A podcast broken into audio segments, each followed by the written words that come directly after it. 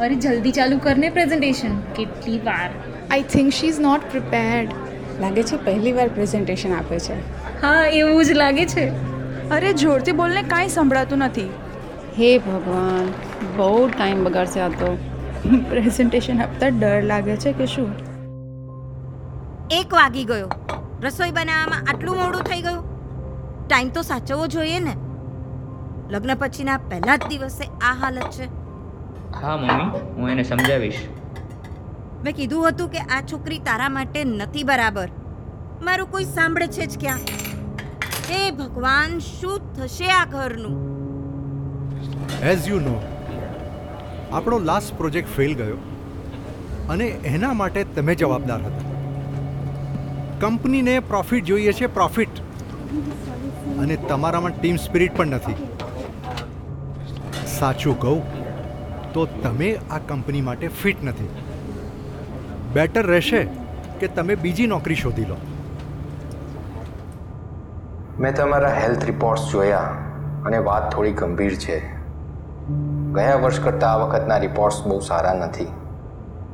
જો તમે તમારા રૂટીન અને લાઇફસ્ટાઈલ પર ધ્યાન નહીં આપો, તો કઈ ઘડીએ શું થાય કંઈ કહેવાય નહીં. જો હજુ પણ તમે ધ્યાન નહીં રાખો, તો ઓહ sorry Rameshbhai you had to wait તમારા રિપોર્ટ્સ જોયા અને ગયા વર્ષ કરતાં તો ઘણા સારા છે. એટલે I am heavily surprise with your reports એટલે હવે જે લાઇફસ્ટાઈલ તમે અપનાવી છે, જે ડાયટ પ્લાન અપનાવ્યો છે, એ બધું જ ચાલુ રાખજો અને આ જ કન્ટિન્યુ કરવાની જરૂર છે. એકમાત્ર આ જ એડવાઇસ છે મારી તમને. તમે ક્યારે વિચાર્યું છે કે તમારી ચિંતાઓ તમે પોતે ઊભી કરેલી છે કે હકીકતમાં છે?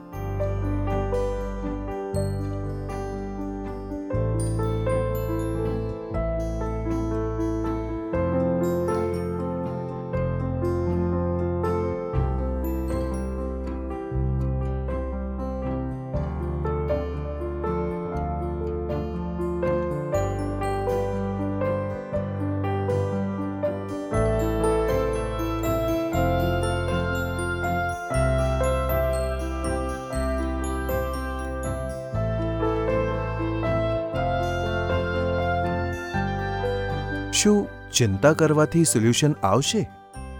ના, તે ફક્ત પરિસ્થિતિને વધુ ખરાબ કરશે. તો ચિંતા શા માટે? ચિંતા કરવાના બદલે સમાધાન શોધવાનો પ્રયત્ન કરો. ચિંતાના સમાધાન વિશે વિચારો, પરંતુ ચિંતા ના કરો. તમારા શુભચિંતકની સલાહ લો. વર્તમાનમાં રહો, પોઝિટિવ રહો અને પ્રયત્ન કરતા રહો.